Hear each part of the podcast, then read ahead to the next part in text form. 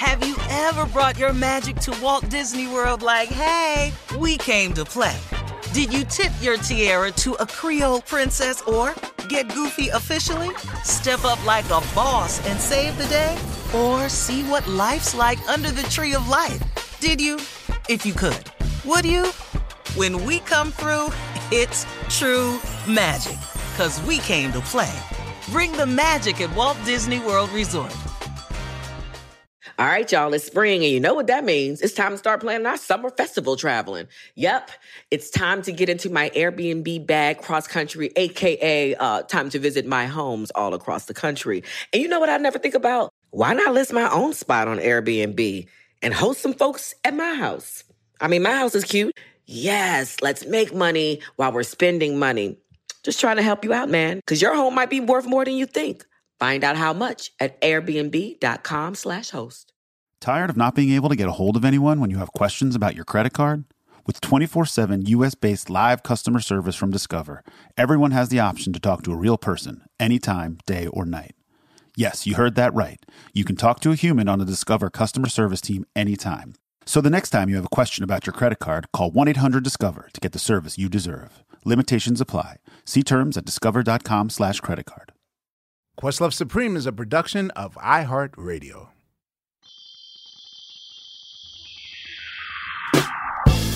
Ladies and gentlemen, welcome to another episode of Questlove Supreme. I'm your host, Questlove, and we have Team Supreme with us. Uh, Laiya, hello, how are you today? I am doing well, sir. How are you? I'm great. Is that a new microphone? No, man. It's like every day, you every time we do this show, you you look at me more. Notice something new. Yeah. Yeah, it's not new though. It's been It's like we're meeting for the first time. exactly. Just look at me. I'm here. It's like we didn't know each other since we were 13. Don't don't start that. Uh, Sugar Steve, how you doing, man? I'm doing great. Nice to see you, Amir. Nice to see you, Team. That sounds like a deflection. How you really doing, Steve? I'm a mess. Tell the truth, Steve. Tell We're the all a mess. All right. No, We're gonna have to rename you, Steve. Sugars are high. High yeah, sugar, um, Steve. Yes, sugar, sugars, double sugars. It's not Steve, I think we can, can we start You calling can't- glucose you Steve? You cannot do this on my watch, man. I'm not. Yeah. Because I'm, a, I'm gonna. It's all right. I'm. Thank you for your concern. I'm. I'm going cold turkey on raw cookie dough. I'm gonna be fine. You are too old to be eating that. That's crazy. Oh my All right, God. I'm done with all that. I'm done with it. All right, Steve. I'm now going to uh, implement some sugarless snacks in your diet. Thank you. Thank you. If it Thank works you. for me, it'll it'll work for you. Uh, Bill, how's Yeah. uh, how's life? Everything's good. I can't complain. Fontigolo. Uh, I'm coolin', is man. Everything fine. Yeah, man, everything's cool over here. We just chilling. Everybody's uh, we staying staying low, staying healthy. We good. That's good. All right. Well, ladies and gentlemen, I will say, probably during the pandemic, not only for me, well, I, I will probably speak for the team. We probably watched or, or revisited more content from film and, and TV in the pandemic than we normally have. And I will personally say that I have a new appreciation for the teams that make film. Um, it's not just about the director or just about a particular actor or actress that you like. You, you have to consider the producer, the cinematographer, the lighting director, and, and most importantly, the editing of the film. And so I will say that as far as our guest is concerned, started out his uh, his ascent into the professional career of filmmaking as an editor. First of all, in the groundbreaking, uh, what I call one of the first hip hop films, uh, Style Wars. Uh, not to mention as uh, editor for some of my favorite Spike Lee films like Mo Better Blues, Jungle Fever, uh, Juice, Clockers, Girl Six, um, his documentaries, Four Little Girls, uh, both both of the uh, what I would call the the New Orleans documentaries for the levees. Not to mention, uh, also I didn't realize Hookers on the Point. I didn't realize that. Wow. You uh, Pimps on the stroll, holes on a roll. yes, The, I somehow knew game changed. But the name remains the same. Meet Candy. She's so dandy. Oh my God, Wait, Fonte. did you like memorize this film? Dude, You don't- you me don't and my, you don't understand, bro. Me and my homies used to watch because this is like I'm in like fucking high school, right? So me and my homies would watch Hookers at the Point, and then we would come to school the next day, and know all the. We be saying all the lines in class and shit.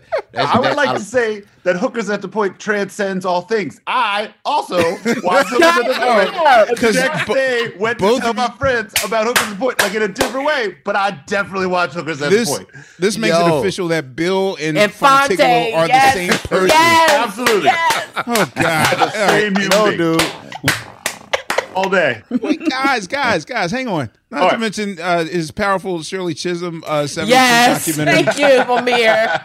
and his forays into uh, directing documentaries. Yes. not to, Okay. Eyes on the Prize, which I, especially in light of uh, Black Messiah and and Jesus, uh, Jesus in the Black Messiah movie, him directing the Eyes on the Prize film, uh, two.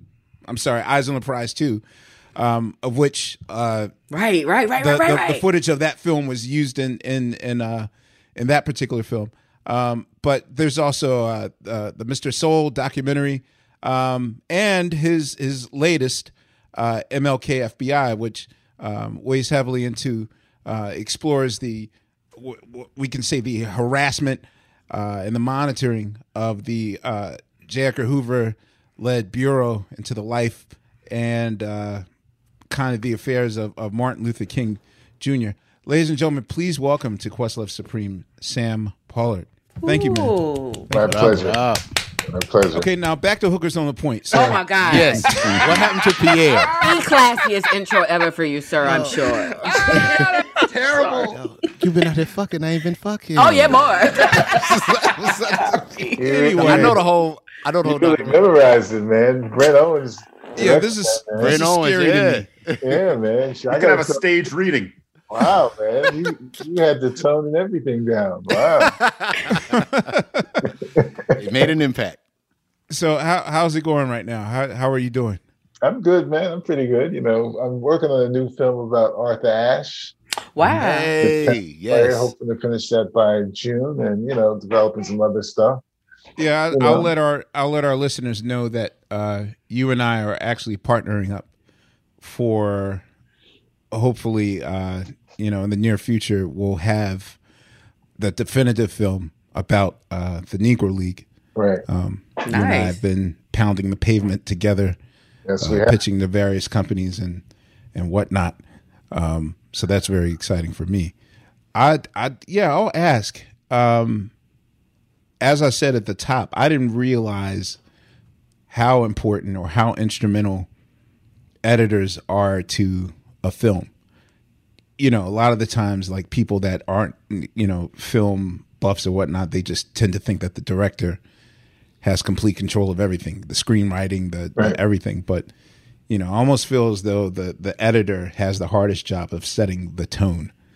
So I'll ask you first of all, as an editor, the general rule that I've been taught is that once a film is done, um, you're basically to hand your entire footage to your editor and kind of sight unseen just let them do their thing and not micromanage the, is is that necessarily true or like what is the true job of an an editor Well, I would I would say this. I would say in the in the fiction world, you know, when you when you're doing editing a fiction film, you're given a script and you know, and, and everything that they shoot in that script, you basically know exactly how to put it together. Now it can change when you're sitting down editing sequences together, but usually most directors leave you alone with a fiction film to sort of put together what we call the first rough cut, you know. And then they come in and they we give reactions to everything you've cut, ask for changes and stuff. So that becomes a director's cut. You know, so that's how it works in fiction film. In in the documentary world, the thing that one of the reasons I became such a, a, a lover of documentaries is because as an editor, specifically what you're speaking to, Amir, many times when I was beginning to edit a documentary, the director would come in with lots of footage and say, I have this great idea to tell this story about hip hop and breakdancing and rap music. And uh, I'm not quite sure the order, but here's the footage. And then they'd walk away and they'd give you, you know, give me four, five, six months, seven months sometimes to, to create the sequences, you know, and you're basically trying to, in some ways, as the editor, read the director's mind to get a sense of what the director's looking for as you're shaping the sequences. Now, sometimes in the documentaries, the director comes in or he calls in and he wants to see sequences to see where you're going. before you put the whole thing together. And you show it to him or her, and they react to it, and you make changes.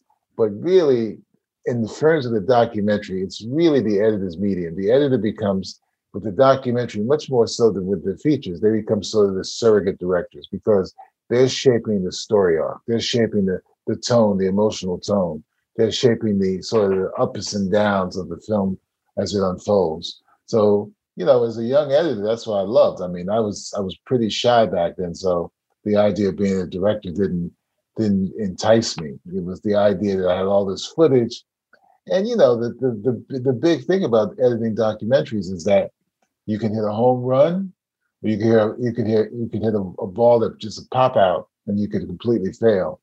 And uh, you know, that's a responsibility that as a documentary editor you have to take on, understanding that sometimes a director will walk in and say to you after they see your first cut, ah, Sam, this is exactly what I was thinking about. This is my vision of the film. You found my vision.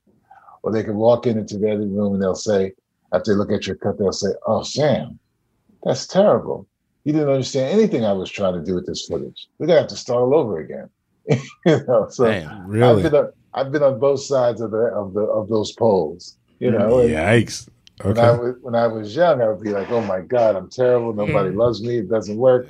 As I've gotten older, that's part of the process. You realize that's part of the process. You're never going to make it right the first time. That's why it's called re-editing and re-editing. I mean, you late you listed the films I've edited for Spike, and even on the feature films, I never made a cut that Spike completely said, "Oh, it's 100% work." Oh, Sam, no, no change. It just doesn't work that way. There's always going to be changes. Has there ever been a time where in your editing career where, you know, like you said, director comes to you and says, Hey, I want to tell this story about breakdancing and hip hop or whatever. And so they give you all this footage, but then during your editing, you kind of start putting together and you see I know this is what he thinks this is about, but I think there's a bigger story that can be told that maybe he's missing, or maybe now when I have all these pieces together, he may think that it's about you know just hip hop and breakdancing, but there is probably a deeper narrative that it, that is starting to evolve as I put this together. Has that ever happened? Yeah, how all the much leeway are you given? all Yeah. the time. That happens all the time. And as an editor, as a creative editor, you have to be open to the idea of seeing the story in a different way and taking mm-hmm. on that responsibility. I'm gonna you say you say to yourself, should I show it to the director this way because I think it works, or should I say, well, I'm not sure it works. Let me show it to the way he asked me to do it. I have the ten. I always had the tendency to show it to them the way I thought it would work better. You know, and, Gotcha. and, and that, that you know that's part of the gamble. Sometimes you sh- you show it to them and they say, "Yep." Sometimes you show to them and say, "No." that's how it works. I just wonder for MLK FBI, was it the decision to not show the commentate the folks who were commentating's face? Was that a Sam decision, or was that just like something that y'all had to establish? Because I, I was noticing that that was like a big difference in a lot of the documentaries that I see these days. That that in that case, that was a Sam decision before we even shot. I had Wow. said I had said to the producer Ben Hedin that I didn't want anybody on camera. I wanted to all be voiceover because I had seen a film that Amir was involved in. He did the music for Black Power mixtape, Mhm. you know, and I and they had no voice. They had nobody on camera in that film, and I remembered that. So when I got to do this one, I said, "We won't show anybody on camera. We're going to do it all voiceover."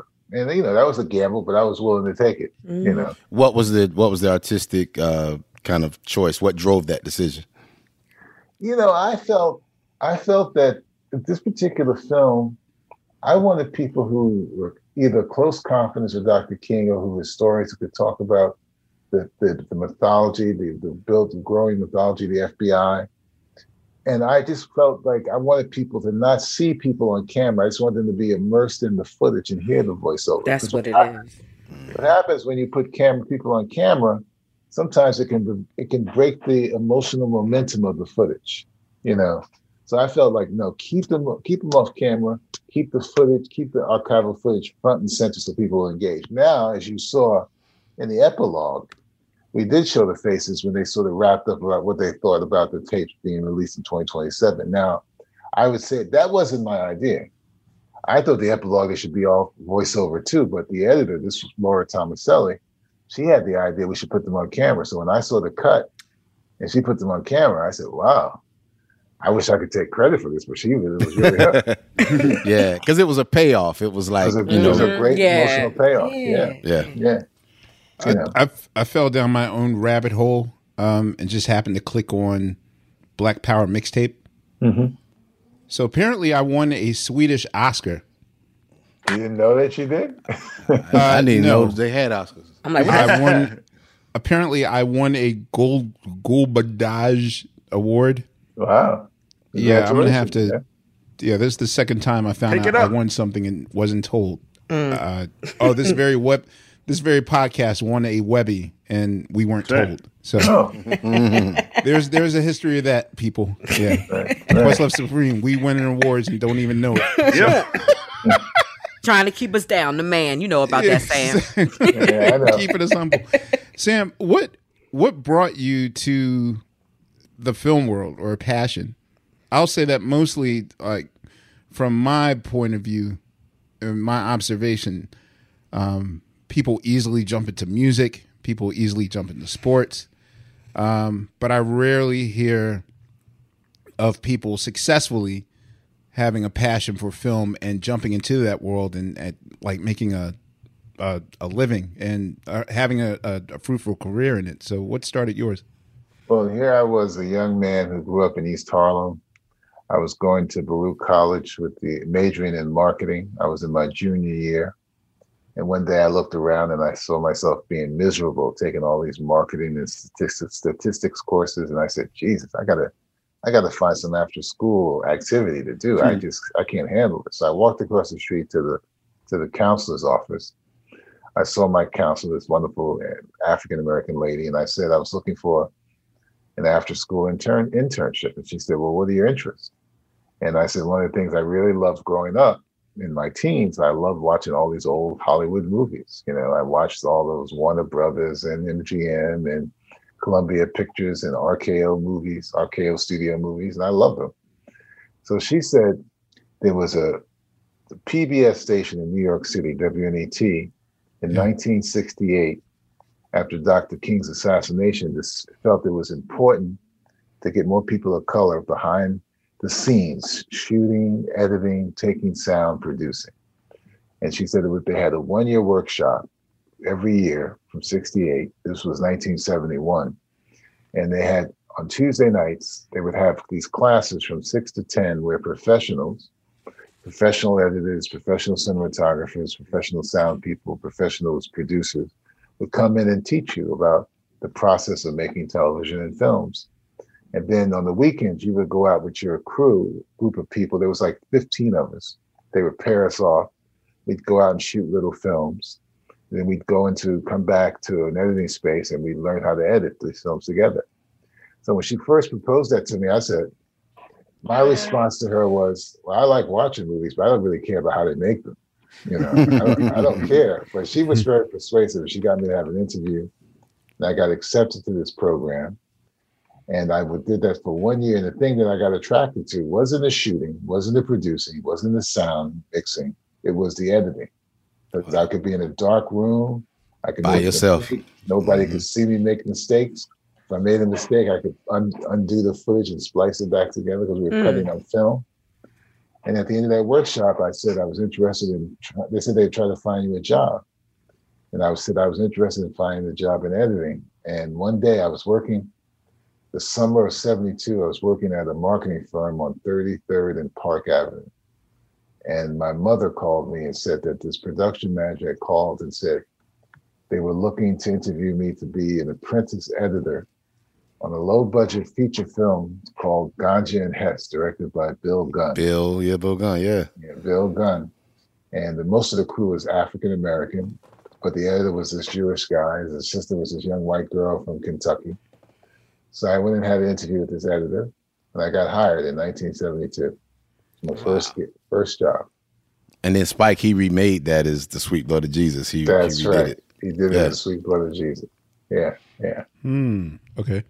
At, well, you mentioned W uh, NET earlier. Did you were you interning there or just uh, They had the workshop there. The workshop was part of NET. You know, so, so d- did you have any interaction with um, like the well, you directed Mr. uh, Soul. Mr. Soul, but Right. the original Soul uh, show, like, did you No, work I at all? No, I didn't work on it at all. It was it was you know it it had uh, been canceled by the time I got into that program. So Okay. it was sixty nine to seventy two. So by the time I left the program, it had been canceled. I used to watch it all the time. You know, I used to What watch about? it all the time. Well, they had like a lot of black productions. I remember. Uh, It was Black you remember a show called Rebop or? That was Rebop was not in New York. It was in Massachusetts. Oh, okay. Yeah, but but in New York they had Black Journal, they had Miss, they had Soul, they had Like It Is Gil Noble on ABC. Bill Greaves was the producer on Soul, and some of the first African American producers who worked for Black Journal was like Tony Batten and uh, St. Clair Bourne. You know, who I used to who I who I be who became one of my mentors later in my career. That's what I wanted to know. Like, who were your, cont- well, contemporaries at least starting out with you at the same time? Like, I know that. uh um, uh, what's his name? Uh, director. Ernest Dickerson. No, uh, what's her name's father? Uh, oh God, that's Oh. Stan Lathan. Uh, Yeah, I'm about to Stan Lathan. That's an insult. Uh, what's her name's father? What's- Yeah, Um, Stan, Stan was already directing at Soul in Black Journal by the time I got to the business. Stan, Stan, Stan was making Okay. But what I wanted to know was like, was there uh, like a crew of you as young black upstarts trying to get into film, or was it just all of you independently kind was- of treading in? the, the program I was in was like 15 of us. We're all African American. And some of us, you know, got into the business. Some people went to CBS, some people went to ABC, some people freelance like I did. That was the crew I was with, you know. And then after I did the six months as an apprentice editor on Ganja and Hess, that same editor who hired me then made me his assistant. And I was his assistant for three years, from 22, 23, 24, 25 years old. George And- Bowers? No, no. I met George right right around seventy five. I had I sort of was looking for a job, and I went to this editing room, and George Bowers was editing a film called Countdown of Kusini, directed by Ossie Davis, with uh, Ruby Dee and Greg Morris from Mission Impossible. Hmm. George Hmm. George turned me on to doing a little film. He had me he hired he got me hired to do a little film about the first three black mayors of major cities: Tom Bradley of Los Angeles, uh, Coleman Coleman Young of Coleman Detroit, Young in Detroit. and Maynard Jackson of Atlanta, and it was being directed by David Parks, Gordon Parks' son. Wow. Oh up? wow. Okay.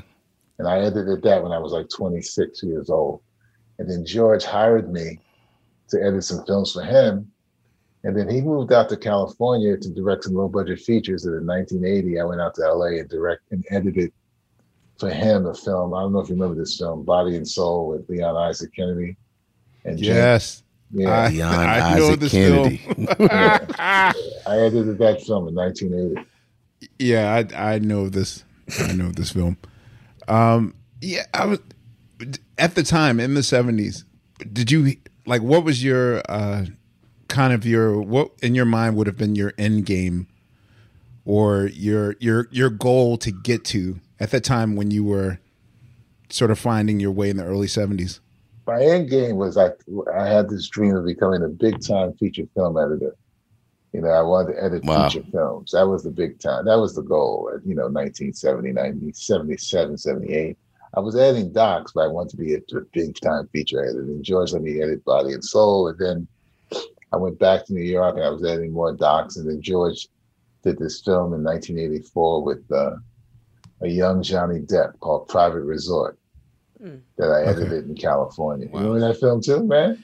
I don't remember that one. I've Remember never I've never heard of that one. It feels Yeah. like one of those films that would come on Prism or Showtime. You have actually, Steve. Yeah, had that's my. It was on Showtime. Oh, you got it, Steve. That's funny. Yeah, I've seen Yeah. Private Resort. And and then I and then I came back to New York, did some other films, and then I got hired by Henry Hampton in '87 to work on Eyes 2 Mhm. And I was working on Eyes 2 for like a year shooting and my first time producing. And then one day I was living in the Back Bay section of Boston, and my son, who was 10 years old at the time, the phone rang, he picked it up, and he said, Dad, it's Spike Lee. And I had just seen him do the right thing in the movies. And I said, Jason, what are you messing with me for, man? Spike Lee didn't call me. He's not calling me. He said, No, Dad, Spike Lee. So I got on the phone. And sure enough, it was Spike. And a buddy of mine who was his production manager on Do the Right Thing had recommended me to, to Spike to cut Mo Better Blues. Oh, okay. And I turned him down. Wait, what? Wow. I, I turned him down the first time because I was still in the middle of Eyes on the Prize too. So I said, Spike, I'm busy. Thanks for the Mhm. call, but I can't. I had to say no. And then St. Clair Bourne had done a documentary about Do the Right Thing called Making Do the Right Thing. And I had I had worked for Saint in the early '80s, cutting two or three films. And then Saint recommended me to Spike. And about six weeks later, Spike called me again, asked me again to do Mo Better. And this time I said, well, he said, let's meet up. And we were both going up to the vineyard to Oak Bluffs and separately. And uh, we met up at Oak Bluffs. We went to a little coffee shop. We spent a half hour in that coffee shop. And I basically talked myself into taking the job because he didn't talk much.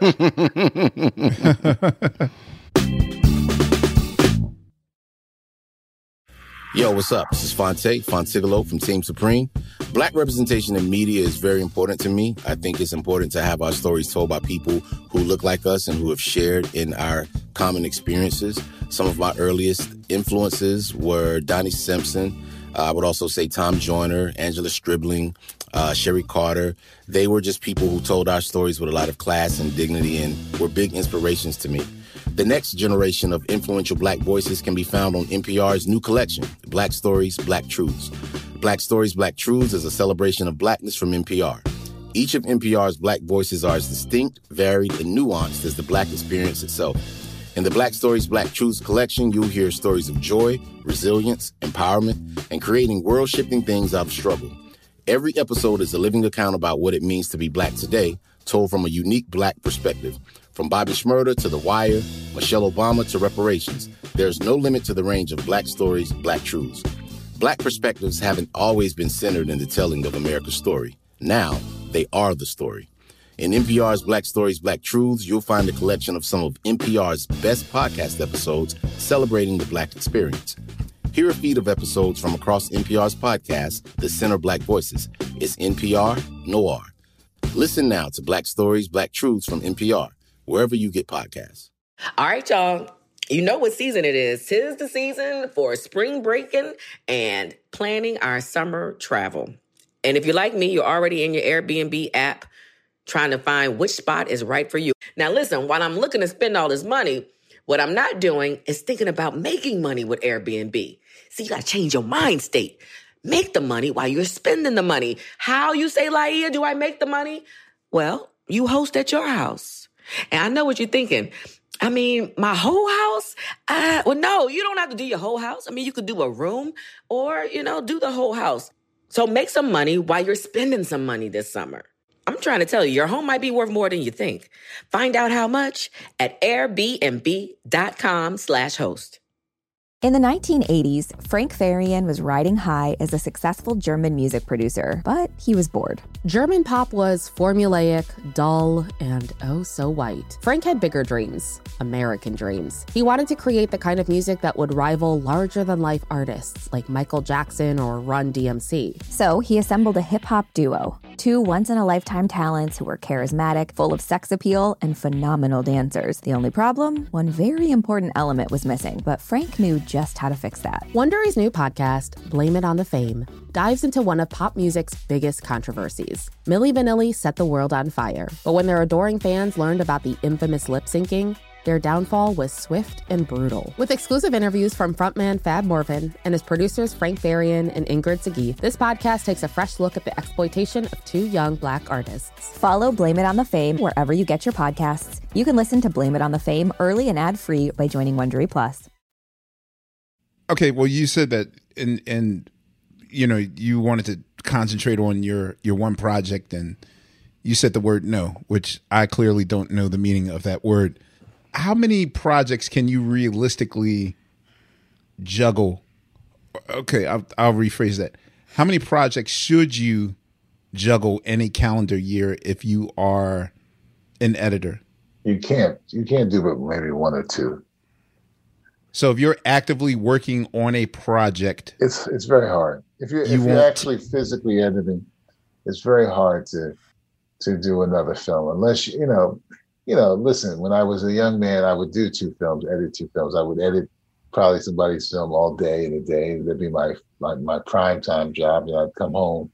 I remember working in washington on this series called smithsonian world and i would edit all day from from like nine to six. I'd go home and have some dinner. And saint i was doing a film for saint a little dramatic film for saint. And i would edit Mhm. for saint from i would edit in my apartment on the Steenbeck from like seven till midnight. So yeah, I would I would edit two films. You know, that that's when I was a young man. You know? Yeah, we don't, we don't do that type of shit no more. That when- when it switched over to digital, did that help at all? Oh, I could probably do three. But- Oh, shit. but I, I didn't I didn't sleep as much. You know, but you, it's very hard when you're editing. You know, it's easier to to multitask when you're producing and directing somebody else's film. You can you can you can do more than one film when you're producing and directing because you know you know this. I mean, you got a team. Right. You know, you got you got other associate producers, you got archival producers, you got editors. So you don't have to do everything yourself. You, you're not sitting there at the machine editing. You know, so Actually, Bill brought up a, a point that I didn't think about. At least for musicians, I feel like a lot of us made the full, like the full jump into Pro Tools at like around like 90, 92, 93 Mhm. and full fledged like in, in mid to late 90s. But for the film world, when did that jump? When did that jump or that paradigm shift occur? Like from digital Film. editing to Film. to, to around 94, 95. Yeah, I, I cut my last film. I cut the last piece on film for Spike in '96. It was Girl Six. Oh wow, okay. That was done on film That and was not done, that was done on film. Then after Girl Six, I never did anything else on film for Spike. I mean, Four Little Girls was was digital. You know, Bamboozle was digital. Everything after that was digital. how hard is is that adjustment in learning new language, learning like Why you guys gotta steal all my questions all the time on every show. Sugar Steve wants to know how Lump hard it. is it to learn? Steve, ask a question. I'm sorry. Well, I just yeah. What was the transition like for you? Was it was it exciting or frustrating or? At first, it was frustrating because you know I, I didn't think of myself as computer savvy, so I had to I had to get up to speed on working on the computer and stuff and figuring out how to do things technically. There, when we first How old went- were you? Sorry, how old were you at that time? 45.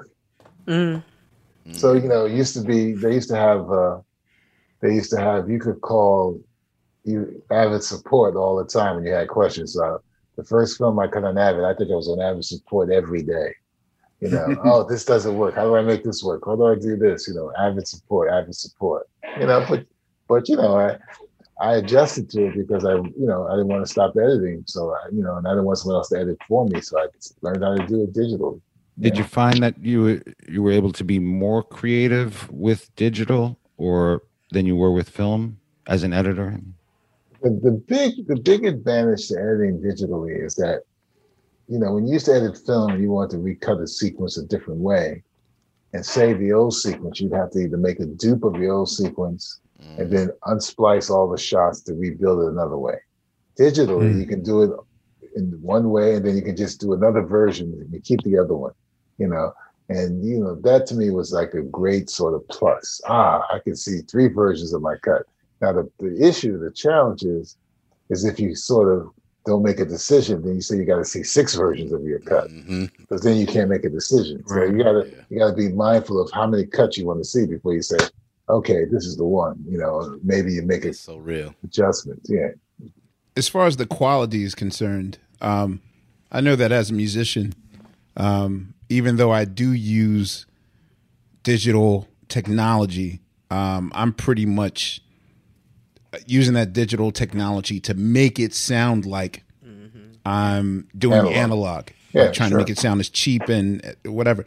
Like, are you the type of editor, or do or do editors in general still try to I don't know execute that same process as far as uh you know like we we will use terms like well there's a warmth sound with analog that you don't get with digital and it sounds sure. cold and is that the same with you Yeah, I mean, you still you're still trying to you're still trying to figure out when you you know in terms of your aesthetic how to make it still feel like you're making a movie and you're not trying to do a commercial. You know, so you're crafting it in a certain way. So you're saying this film aesthetic that I learned when it was film, I'm trying to apply that to the digital technology. You know, I'm trying not to edit films like what I would see the fast-paced commercials or something on you know these music videos. I'm still trying to bring to it the storytelling, editorial storytelling techniques I learned when I was editing film. You know, and I try to still apply those. You know, and then depends on who shoots your material. I mean, a lot of documentary filmmakers still have the ability to, to have their camera people shoot it so it's 24 frames per second. You know, it looks like you're shooting it on film. You know, sometimes you want to change the textures and the and the and the coloring of it so it has a more sort of filmic texture. You think about all those things. You know, when you when you're shooting these things. If you go and you watch some of these films I've done in the last few years, they all I still try to give it a sort of an emotional film sensibility in terms of the approach. You know, That that leads to my question. Okay, you you brought up bamboozled. Mhm. So, at the time when uh, we shot that with Spike, and Spike Right. was explaining to me that yo, we're going to shoot this all on digital. Um, and I think that was like new to him at the time. Like the, the way he shot that film was w- was way different. So even watching him on the set and how him and uh, was Malik his his lensman. I, I'm not certain. Ellen Kuras, Ellen Kuras shot. it. Oh, okay. Now, when I saw that film and it was digital, it still had a I don't know what to call the type of film that like they use when they do soap operas, but Well, it had that feel because that's what they wanted. You know? is that is that video or is that but that's what I was asking. Was that Yeah. done on purpose? Because then, you know, you cut to cut to She Hate Me. She Hate Me still had a, a kind of you don't Yeah. know if it's video Yeah, so or it had the videos, so the old television shows texture. I know mm. what you're talking about. but now it's like it's borderline like it- it feels like it's 35 millimeter when i'm watching it like in, in the beginning when i first got my digital tv everything felt like a soap opera maybe like Yeah, after because- 10 years of watching it it i've just conditioned myself to accept this is the norm but are they still like rewriting the quality of, of what digital is Well, the thing you should remember, you know, with your TVs, you know, there's settings in your TV Yeah, that makes you got to set that frame rate. You got to set the frame rate so it doesn't look like digital. Oh. You, know, you go to these Yeah. hotels sometimes, you're watching things, and man, that looks, you know, It looks was like a play, right? like a play. Yeah. soap opera right Yeah, but if you set your frame rate on your television, it won't look like that. If you set it for 24 frames per second, it going to look like 30 frames per second. As soon as you 30 set it is- for yeah. Ooh, I love a good lesson. Let me go get my remote. Shoot. Yeah, that's because on the new iPhones, like on the because like I got the twelve, I got the twelve Pro Max, and they can you can shoot it, you can shoot thirty frames per second video, four K, Right. and then you can shoot sixty frames, and the sixty frames just It's looks hella like, real. It's just Yeah, hella. It's just yeah, it's like nah, it looks plastic, like it Yeah. looks so real, it looks fake. It's crazy. But the other thing too, you know, I was mean, wondering. The other thing, the other thing too is that with Bamboozle, Spike was shooting oh, on DV cameras, the first DV cameras, and and the frame rate was 30 frames per second, but it really had a real digital feel. And what's happened with the cameras, those DV cameras, nobody uses those anymore. So the technology's improved. So now when you shoot with these video cameras, they and if you get the if you use the right lenses, you can feel like you're watching film. You know, it's the So- advanced kind of technology. So if they were, well, I already know that they did a, uh, uh, uh like a Criterion? I know they did. Yeah, they already did a Criterion reissue. So what I'm asking is if there's a remastering process, It won't, Uh, it'll, it'll still look the same. so you can keep it looking just like it did in 2000. Yeah, because I just watched it too on Criterion. It looks the same. it looks just like it did on the, when they shot it. You, Okay. They're not going to be able to change that that look. That's the feel that they got, and it's not going to change. So at, at the time when you were doing it and watching it, was it was it sort of off putting? Like, okay, is this going to be the future of movies now? Like, is everything going to look like? Yeah, it was. You know, I picked up a video camera and made it look like this, or Yeah, it felt a little off-putting. It definitely did. But you know, Spike was you know Spike did it for a couple of reasons. I mean, he had access to all these cameras. He shot with six cameras. You Remember? Yeah. He shot with lots of cameras, and also it had an impact on the budget because shooting with those cameras, you didn't spend as much money if you were shooting on film. You know, he did shoot the performance stuff with you know with with Tommy Davidson and and Savion. He shot that on film, six hmm. Super 16, but everything else was video. Okay, I see. What is uh, a question I had? Just what is an example? And you don't have to, you know, name any particular movies if you don't want. But what is an example of just bad editing? Um, just kind of just you know, just from a fundamental standpoint. Because there's Mhm. movies I watch and I'm just like, yeah, they felt like they could have cut maybe 10, 15 minutes out of that. It felt too long or whatever. Um, Well, you what is know- bad editing? I, I never say that anymore. You know, Okay. The, most films when you watch them, I watched the film the other night from 2015 with Sean Penn and Idris Elba and Javier Bardem called Gunman. Mm-hmm. You know, and they shot all over the place. They shot in they shot in South Africa. They shot in Spain, Barcelona. They shot in England, and it's not a good film. It's not a good film at all. But it's not about the editing. It's not about the cinematography because it looks great it's edited pretty well. thing to remember is usually not bad editing. It's usually bad scripts. Yeah, bad storytelling. Ah. yeah. It's bad storytelling. You know, because the technology has improved to such a degree that most films look fantastic. Most films are edited well. The problem is, is the story sucks. you know, so when the story sucks, you, it doesn't matter how how well it's put together. It just doesn't work. You know, so I'm, you know, I never really see that term bad editing anymore. You Well- know, it's, it's really this bad storytelling. Yeah, I was just yeah, that was curious for thanks for clearing it up because I wonder like, yeah, where is it? Where does it get made? Is it the story or is it? It's the story. Can, can, can you have a good story and then a, a bad cut can mess it up? You know, Yeah, you to what could, degree but does it? it's Rare. It's hmm. rare. you could, but it's rare. You can definitely have a bad story, and, and the cuts won't help it. well, I was going to say, I was going to say, what happens in the case of a film like The Irishman, which clearly I see more of it as a, a curtain call than I do a film. Like, I don't know if I would name The Irishman in my Top Scorsese, Scorsese. you know, mm. Forgot top about five. it already. Damn. No, no, no. But the thing is, is that I enjoyed it, but I saw it more as a curtain call. Like, okay, this is obviously the last time we're going to see Pacino and De Niro and Scorsese and Schoonmaker, like at, at this level and this intensity of a gangster film. So it's kind of like, okay, I forgave the fact that it was three hours and 45 minutes or however long it was.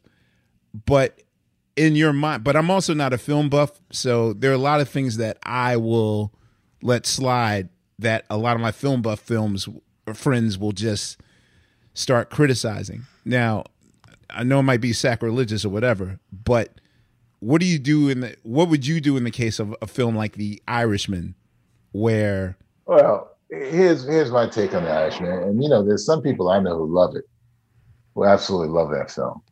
To me, to me, I feel like you it was what I call Scorsese's sort of like the last trail. You know, he's on this. He's this Yeah, was his, call. Mhm. this was his swan song. He'll make more films, but in terms of the gangster milieu, he should leave it alone. Because for me, it was too long, and I didn't buy the idea that Joe Pesci and and De Niro look like young men. Oh my just- God! What is that effect? Not at all. What is Not this effect that doesn't work on everybody that they try It, But- it didn't. It didn't work at all. and did not? no. But wasn't that also like a, a primitive? Like in my mind, is that bamboozled in 2000, where it's just like this new technology that they're working on, and could obviously they'll. you know, it could be one of those things where in 10 years people will revisit that film and say it was a masterpiece. To me, it was too long and it was a curtain call. And, you know, and I don't need to see De Niro or Joe Pesci play gangsters ever again. you know, it's time. Agreed. Agreed. you know, you know, it was just, you know, and you know, you know, I, I I'm a big fan of Marty's films. You know, Raging Bull and Goodfellas, even Casino. But this one was like, Yeah, um, casinos. yeah, yeah. this one this one was like okay this is time to stop this this journey You know, the one I will say the thing I liked about it that I thought was interesting was that he, whereas his old films, you know, he was kind of shown as you know glorifying the gangster life with Casino and Goodfellas. You kind of see the see the shiny Yeah. side of it. Yeah. But with this one, it was more. More so, for lack of a better term, it was just a blue collar gangster. Like he wasn't rich, he wasn't yeah, he's a blue you know, collar yeah, you know, he was just that. So I did think that that was an interesting shift, you know, tone wise. But I agree. I don't think we need to see them play gangsters. I think they No, don't have nothing no. new to say in that way. And it was watching, you know, even this, the scene I do. I remember the scene. Nero's character beats up the kicks the gangster in the street. Dude, and he's like 80 years old. yeah, I said, I said, this guy's an old man. I mean, he can barely lift his leg. But Yeah. I, I, well, see, I thought that, uh, like normally, especially if you watch Goodfellas and Casino, um, the way that Thelma, um, does cuts and edits very intensely and things that you know trademarks that Scorsese's known for. This was the first time where I didn't see that fast paced kind of uh, editing action that makes it more intense. So I actually thought that Well, it was yeah. unique for them to do a slower, a slower cut kind of Scorsese gangster film that wasn't. Yeah, you could say that, or you could say that. You know, the other way to look at it, you know, is that sometimes, you know, this. Sometimes when when when, when an artist gets older, their their rhythms and their paces slow down. Mm. You know, Hmm. Yeah. Oh, see, I thought that was on purpose. No, I did. I, It- it- you know, sometimes it is, but sometimes you, you, you. I mean, I give you a great example. You know, you know, I've been doing the Max Roach film, right? Right. And so when you watch Max in the 40s and you listen to Max in the 40s and 50s with Clifford Brown, I mean, Right. everything is. By the Right. time you got to the 70s, he's still playing, you know, he's doing Right. Papa, you know, his drum also waltzes, but you can tell it's slowed down. Right. You know, it's slowed down. you know? Wait, I, I. It's funny you said that. I I had a moment, probably one of Max's last public performances. Yeah. Uh, before he passed away, where they set up this drum thing between him and I, and uh, this I, I feel so uh, fuck boyish uh, recalling this story. You know, I, I I was like, all right, I gotta. I'm going up against Max Roach, man. I better prepare. So I I spent a month like just Oh, working my on God. my technique. No, well, the thing was, I had going up against. I did this with Cindy Blackman. Oh yeah. Uh, maybe seven months before. Uh-huh. but you did it this- with Roy Haynes too, and you and learned. this was 400 no i i no he, no i did not battle roy haynes but i'm just saying that with cindy one i was way out of shape i was like 400 pounds whatever and like three minutes into the solo she just dusted me and i was like Yeah, i was on my never again joint and so i was like all right max roach i don't care i'm gonna dust his ass and i Oh, didn't my realize that he was like you know his late 80s and just Yeah, man. he was just happy to be there. He like played a little tinky dinky dinky dinky dinky dinky. Yeah. And, I, and I felt like an asshole at the end, like, oh man, I was showing out. And then I think too, because by that point in your career, you don't really have anything left to prove. I mean, Right. it's like Yeah. motherfucker, I'm Max Roach. Like what? That's it. Yeah, you know what I mean? right, If I get, right. I can play fucking spoons and bottles. You know what I mean? Like Right. that's whatever. That's true. That's true. That's absolutely true.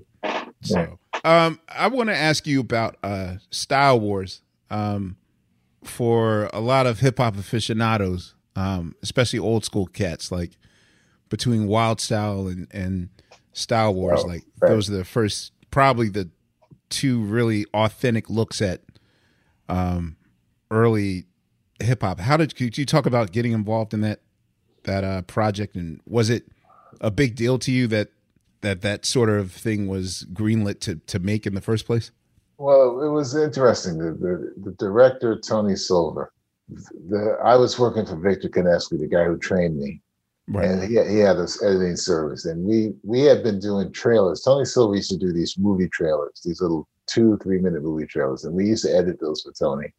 And then one day he said he had a buddy named Henry Chalfant who would go up to the Bronx and Queens and he would photograph in, in these all these graffiti artists doing their thing. and he decided to, Tony decided to take a camera crew and start shooting. And so he just started shooting all these guys, the breakdancing, all the artists, you know, all of them. And then he came to Victor and says, I got all this footage. I don't have a lot of money, but you guys, I'll pay you something so we can start editing. So in like 1981, 82, we started editing that film for not a lot of money, you know, and I knew about the whole hip hop world, you know, I knew about graffiti, but this was a deep dive. It took us a whole year to edit that film, you know, because Tony was always changing every cut we made. He would look at a cut and say, oh, this is not right, this is not working which we mm-hmm. edit, we restructure, we edit, restructure. And by the time that whole year was over, editing that film, I was so angry and disgusted with Tony, I didn't want to see him again. You know? what? Yeah, because we just worked so hard on it. We really worked hard. And, you know, I never realized that the film would really take off like it did. You know, we knew that it was an audience, but we didn't realize would really had such a big splash. I mean, even today, I mean, I've had students, you know, in the last 10 years who, who've seen that film. I mean, even Spike said he didn't know I edited that film after I did Mo Better Blues. He saw my credits with this. You edited, you one of the editors on Style Wars? I said, yeah, man. You know. So you had no clue that this was something revolutionary, like not. I knew it was revolutionary, but I didn't realize it was going to have such a wide reaching impact you know, because when we finished it, Tony took it away and we knew it got in some festival. You know, we didn't, you know, back then when I was editing films, I didn't think much about how where they were going to go so much. It was just, it was, you know, I was trying to make a good film and then move on. So okay. it, it was one of those things you said, wow, it really had impact. I guess that said, um, for me, the film seems so guerrilla like. Like, did, did it have did they at least go into the project with uh, some sort of like plan or map, or was it just like we'll just shoot as we go along and try to make create a story out of this? Because it wasn't like they were there to teach us the history. It was almost like a reality show, so to speak. yeah, it was it was guerrilla like I mean, sometimes they would they would go to these yards and they would shoot the guys doing their thing. Sometimes they did have a little bit of a plan, like when Kase went into his house Mm-hmm. You know, when you see Kase walking through the projects, walking through the playground, walks to his house, the camera pans off, pans up. They decided to do that. Then they went upstairs and they sat down with Kase and his two buddies and mm-hmm. had them drawing. And Kase is telling you his story about how he lost his arm and stuff. Right. And then seeing when those guys on the train, when Kase and his guys up on the L train, you know, and then you know, like when we put the we did that montage, that was sort of Tony said, let's try, let's do a montage let's figure out a montage. So we found that song when they're saying, you know, they're doing that rap. Right. And on the music and we just created it. Some of these things were spontaneous, some of these things were a little set up, but most of it was guerrilla type filmmaking. Well, when you're in that situation, um, what happens if you're I assume that if you're editing already, mm-hmm. um, you're at least towards the the end stage or the fourth quarter of the project. What if you're in a situation in which uh, you have like way more broth than you have uh, stew content for that particular meal. In other words, like if you're editing and you're trying to create a, a, a sort of coherent storyline and it's not all the way there yet. Like, do you guys go back out to shoot some more stuff some, or some, reshoots? Yeah, sometimes if they have the budget, and you can get them to go back out. They do reshoots. Sometimes if they don't have the budget, then you got to improvise even more to figure out how to make it coherent and work. If you have more broth and stew uh, stew ingredients, you know. Okay. So the thing you always have to remember when you're making a film is always keep yourself keep on your toes with the surprises. Never settle into the idea that oh this is going to be the material I have. I got to make it work this way. You can always with film it's really malleable. You can try different things and all the time to come up with different ways to look at a sequence. You know, okay. and a, a, really good filmmaker will always be open to trying different things. Because if you're not, then someone's going to take it from you and say, "Well, you, you know, there's another way." Because there's always another way to make a film. Always. Okay.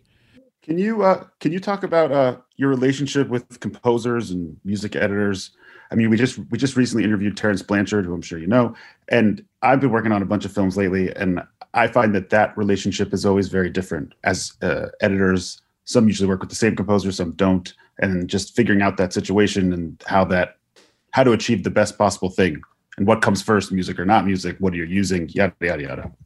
That's what I'm usually, usually my process is, you know, I'll put a cut together. Like I just finished this other film for HBO called Black Art in the Absence of Light about these different artists from Carrie Mae Weems to Kara Walker to Kerry James Mm-hmm. Marshall.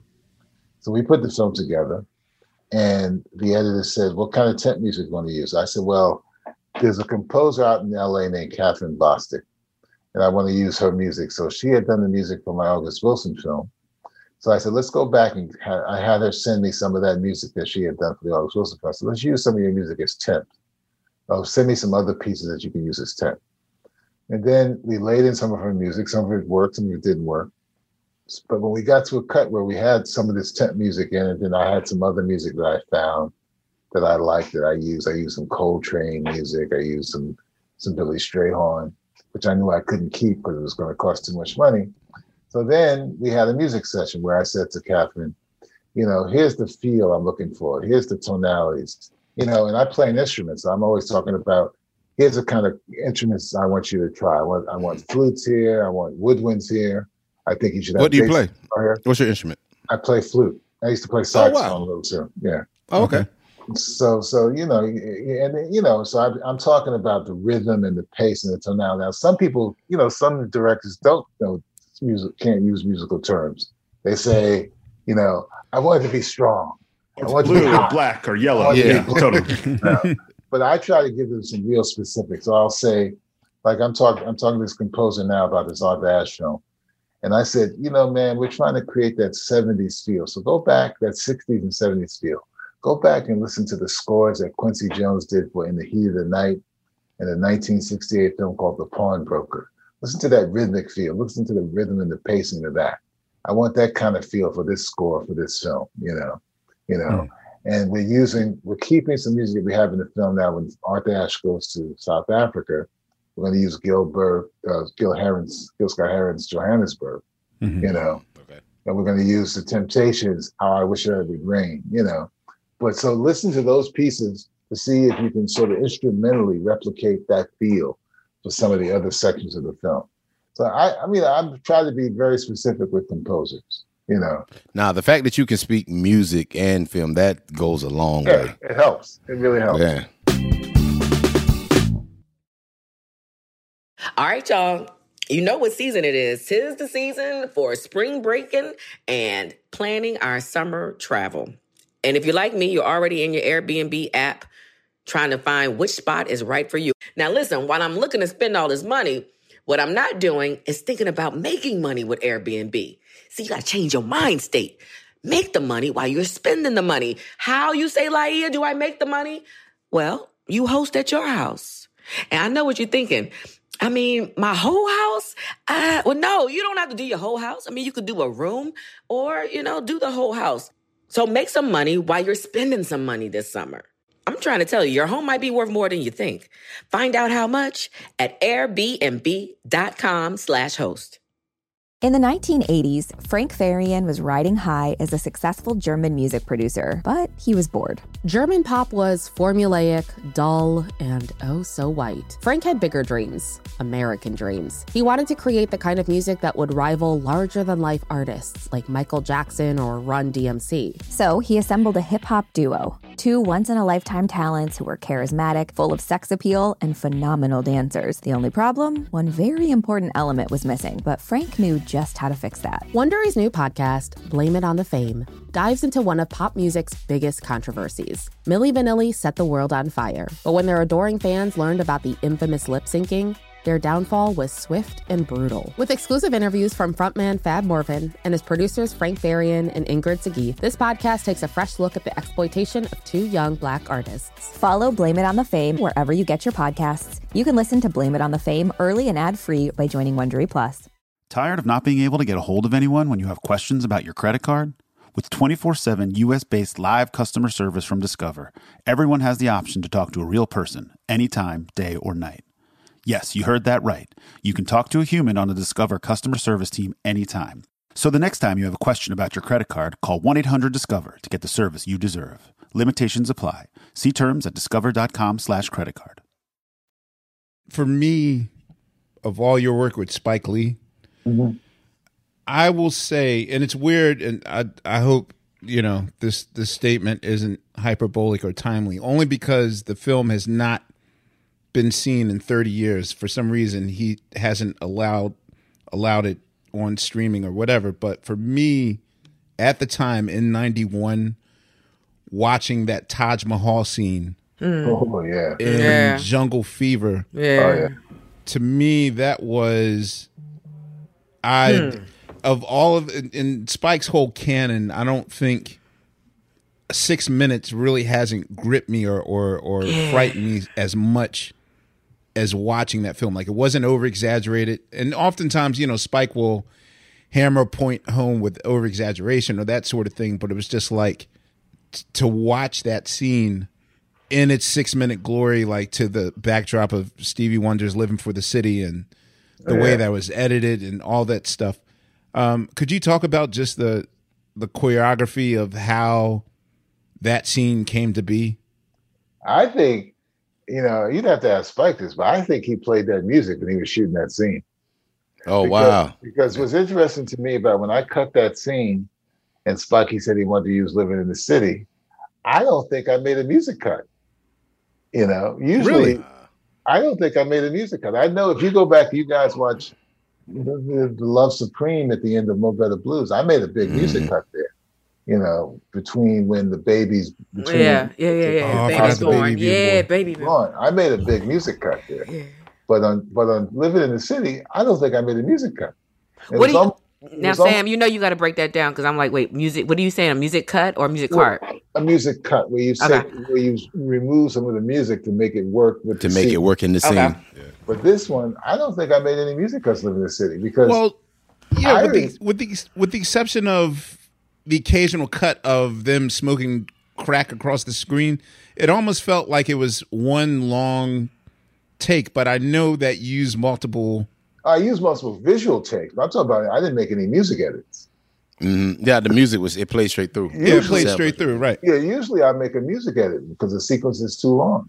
But the two films where I never made a music edit was on that one and the sequence in Girl Six when what's her name is going to the beach and How come you don't call me anymore? Yeah. How come you don't call man? uh, And I love dude. that fucking scene. That's man. heartbreaking. I love, love that it. scene too, man. Those Yeah. two- Yeah. I don't think I made a music cut. You know, Was that the mu- first catfish on film, Fonte? Mm. Might have been. The first the first Twitter flyout story going wrong. Yeah, might have been. No, it was it was almost like Spike had had edited had shot that scene in in the pace and the rhythm that I didn't have to. I made all these individual picture cuts that worked, but it was like they were just right. Everything was just right. I was like, wow, I couldn't believe it. I cut it. At one point, I borderline felt like he started with "Living for the City," Mhm. and then somehow, like, wrote the film around that. Because I That's just, what I think he did. That's exactly what I think he did, Amir. I think he yeah, I think he started with the song and he then built the scene from that. Because that's how it works. and dressed. Okay, Yeah. Yeah, because it's just so unusual to and again, living for the city is like six minutes long, but Yeah. I I just wondered how with I think he editing is concerned, like how is he like because the timing has to be perfect because literally for the for those that haven't seen the film, um there's a scene where uh Flipper Purify, played by Wesley Snipes, um has to confront his brother for stealing uh the family TV. television the TV. Yeah. Sam Jackson um playing a, a crackhead, his older crackhead butter uh brother uh Flipper? Gator.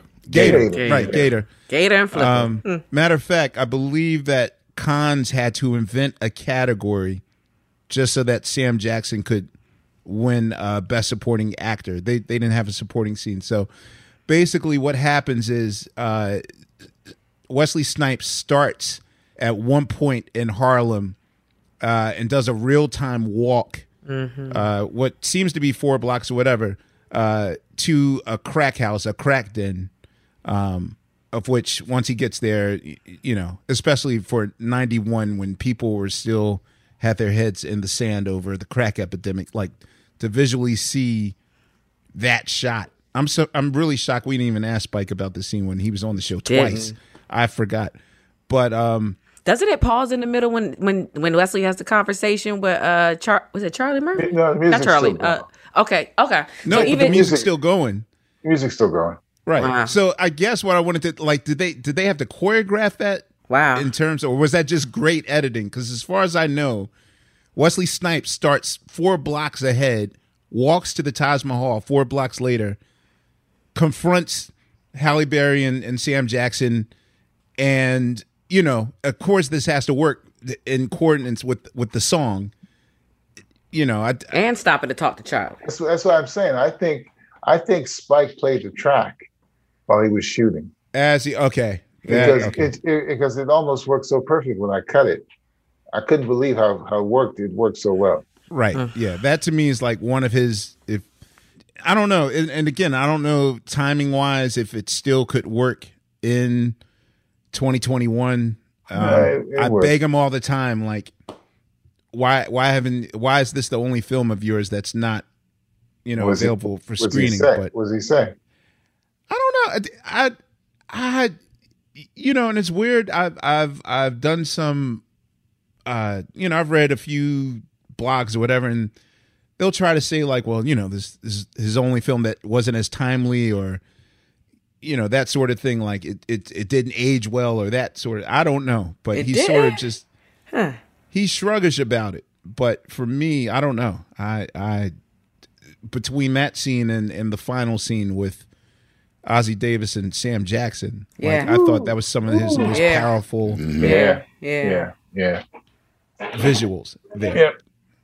So, um, I, w- I, I guess I, w- I want to jump into you as a director, not just as an editor.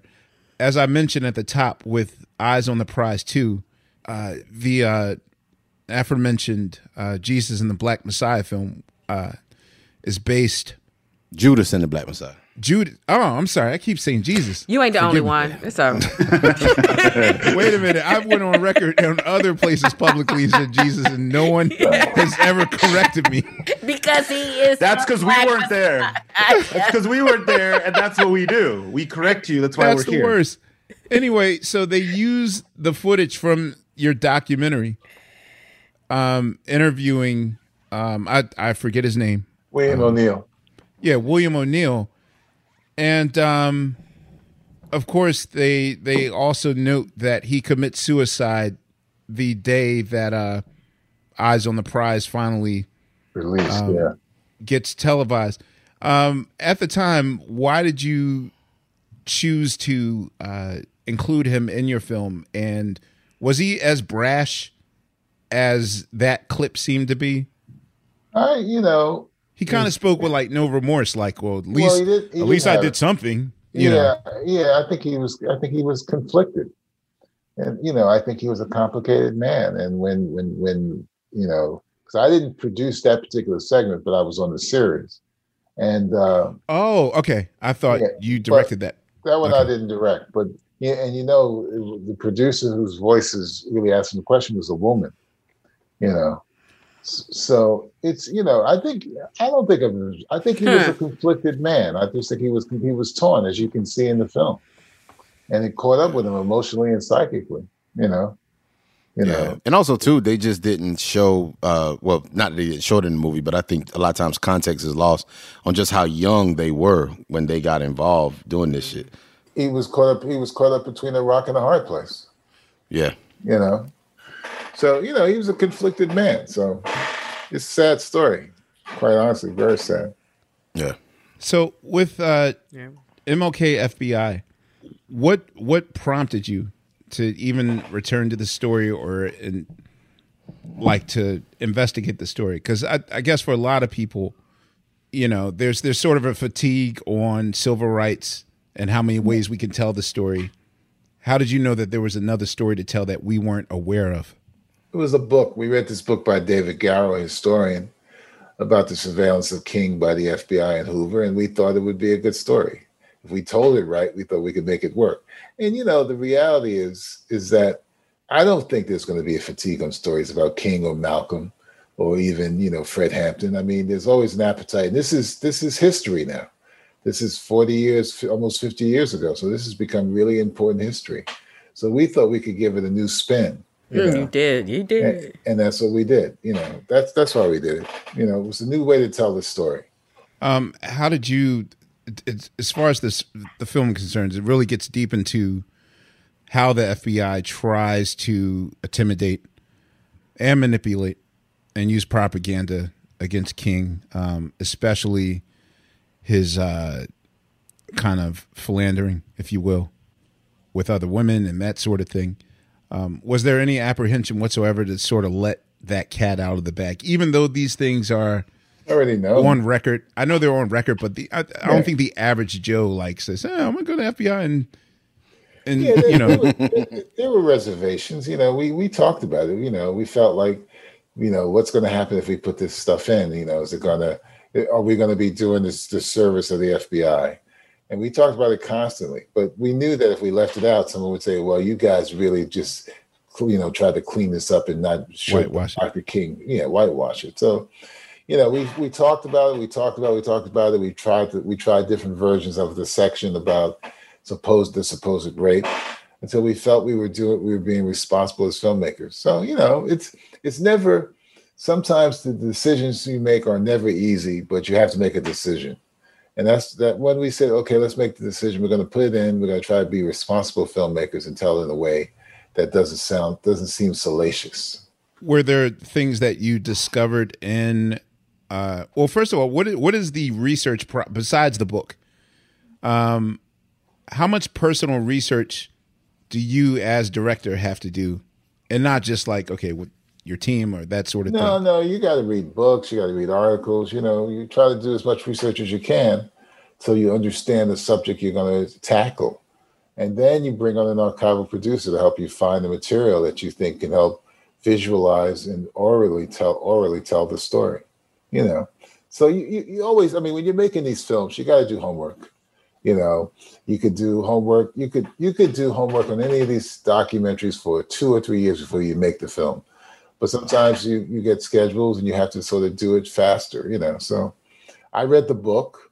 I read some of the letters. I read some of this the, the freedom of information act material you know and ben did also. So we we knew what we were doing you know. Did, did the king family have well given especially given who you are did they have any like heads up or no, no you have any conversation okay hey. No because we know the king family is litigious. You know they're they're looking That's, to make they're looking to make money, you know, and when they're making money, is you know, we knew that they they want to they want to charge for any time you see Dr. King's image or hear his voice. Yeah. And you know, the, the the amazing thing, you know, is that they didn't shoot that footage. It was shot by networks and stuff like that, but they feel proprietary sort of you know ownership mm-hmm. of, the, of their mm-hmm. father's image and his yeah.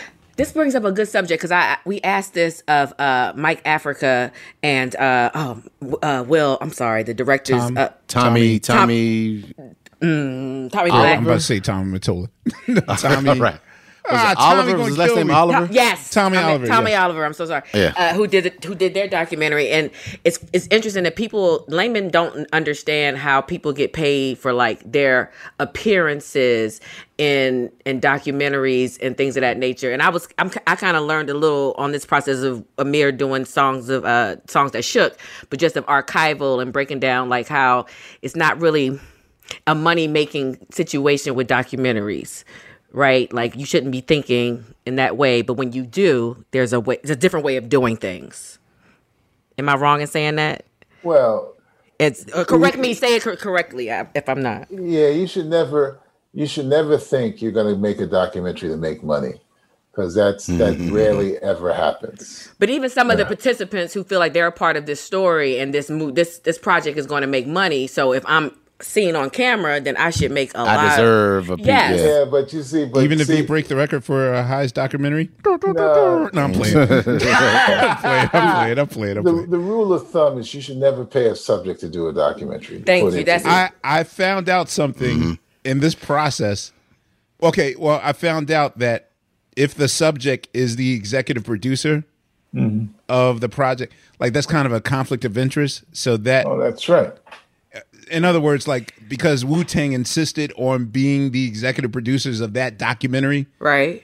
they're not eligible for, uh, you know, like award season. Like for, uh, I guess that would be an Emmy thing. They wouldn't be eligible. Um, and also, you cannot pay your sub. You can't pay a subject to be a talking head. That's However, right. You're not supposed to. Yeah. Right. However, I found out there's uh, a slight. I don't know if this is the magician giving away. Uh, That's a what I was thought I was doing when I said the archival thing, right? Like Yeah, you can pay if someone has if someone has something that you want to use in your film, archival Right. or stills. Yeah, you say pay- quote archival. uh, yeah, you, you're paying, you're licensing their material. That Right. you can, that you can do. Yeah, but I, I I will say that that's that's a loop around it. You can Yeah, that's do the loop. archival. Okay, okay, that's sort right. of things. Just Yeah, for folks. but I'm never going to pay you later. I got some good archival though. I got some. Ooh, I got some back roach stuff. Let me get it together. Yeah, that may change it though. Day. So Sam, uh, I just want to talk about uh, the upcoming projects you have. Well, in in particular the um the the Negro League project that you're proposing. So since you're at the beginning of it, what in your mind like in your mind do you already have an outline of what you want to achieve or is it still a thing where you have to see what you're given and then add to it later or It's a, it's a it's a combination of both. I mean, in the case of the Negro Leagues, we know we have you know uh, Bob Motley, Byron's father, to help tell that story. Right? He's gonna we're gonna build, I- and I've been reading his book again, so we know we're gonna have elements from his his life to tell that story. And then the other element I know that we're going to have to tell the story is the archival images, footage, and stills to tell the story. And we also have this this this this box full of interviews that that Byron did over the years that I'm going to use. And in this particular case, because some of it's not shot so well, I'm going to use it as audio. I'm going to use it as audio only, Amir. Hmm. You know, Oh, okay. because I don't want to see some of these people on camera. I'm going to do it audio to help tell that story. You know, and the other element that that I that I, you know you've heard me say this is to create these impressionistic recreations of the fields of the places they played, of the of the of the locker rooms they were in, give you a sense of that experience. To to make it. To, my attitude is to, to try to make this film as poetic and informative as possible. You know in a different way than I did MLK FBI. This one I wanted to have more poetry. You know, this whereas I want the music to sort of, you know, replicate the period that this, the, the, the, the Negro Leagues evolved through, you know. So that'll take me back to there's there was a great musician for my taste, you know, from the from the early 30s, you know, you know, name um uh, what's his name? Ernie Fields. He had a he had a, he had a great jump band in the 30s, and his music would be absolutely appropriate for the Negro Leagues. You know, even quite honestly, you know, Count Basie's early bands come out of that Southwest feel. You know, it would have a, that would be a great feel for that that period also. You know, when you had Herschel Evans and Lester Young, you know, and Ben Webster. You know, so my head's already thinking the kind of musical template I want to use to help tell this story.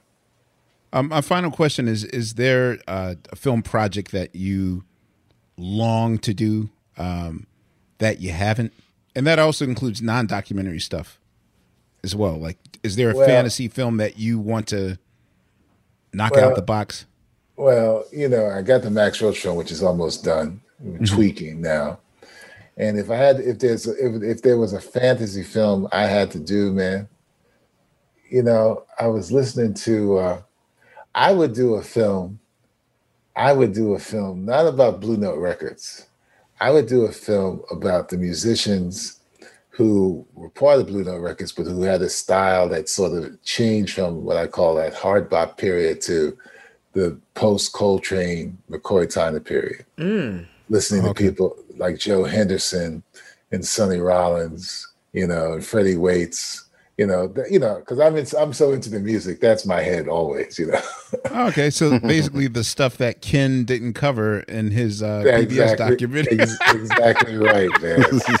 exactly right. No Joe Henderson, man. No Freddie Waits. You know. Yeah, I, I get it.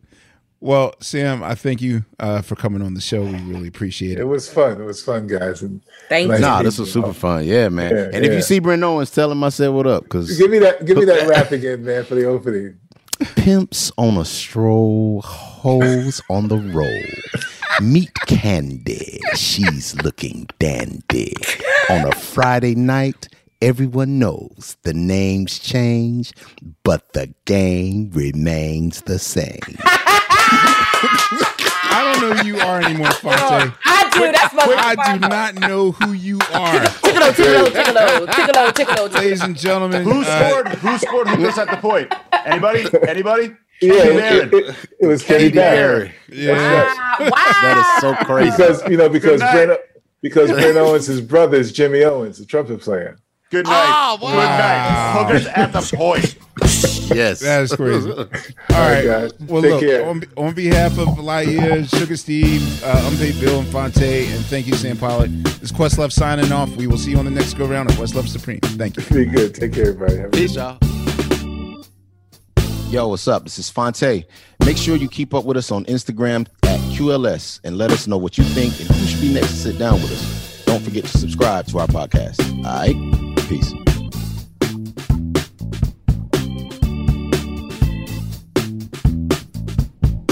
Questlove Supreme is a production of iHeartRadio.